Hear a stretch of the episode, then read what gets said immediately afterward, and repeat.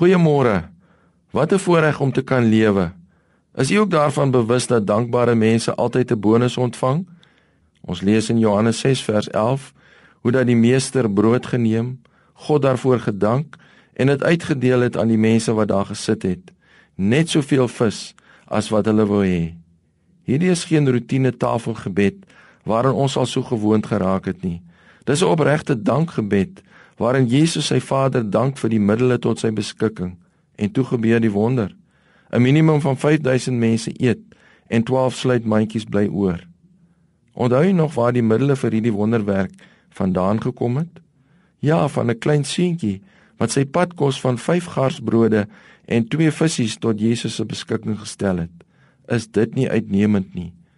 Oral waar mense, hoe klein of oud ook al, hul gawes tot die Here se beskikking stel, daar verbind hy op 'n wonderlike wyse sy bonus waar individue hulle karige maandelikse salaris sonder klagtes opleef en ook nog deel met ander in nood, help die Here hulle om voluit te leef. Waar 'n getroude man of vrou hulle huweliksmaat met dank aanvaar, smaak hulle die voorreg van 'n verrykte huwelik.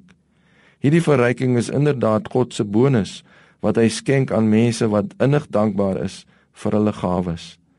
Ek herinner my 'n bejaarde dame van oor die 90 wat onlangs vanuit haar ruim woning na haar kamer in die ouete huis moes trek. Die maatskaplike werker het haar baie diplomaties probeer voorberei vir hierdie moeilike skuif en aanpassing.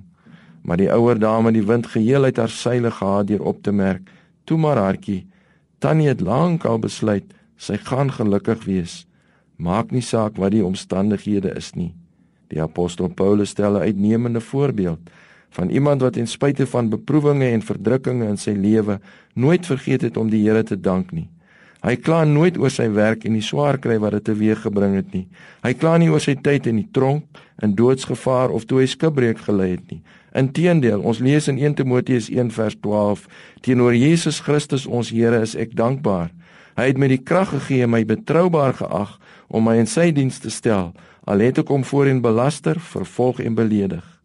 GK Chesterton het graag gesê as my kinders op Kersoggend wakker word en iemand het om te bedank vir daardie geskenke in hul Kerskous, het ek dan niemand om te bedank dat ek twee voete in kouse kan steek nie?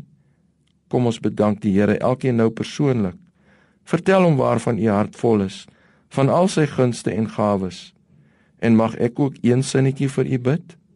Here, U het ons so baie gegee. Gee ons tog asseblief nog een ding, 'n dankbare hart. Amen.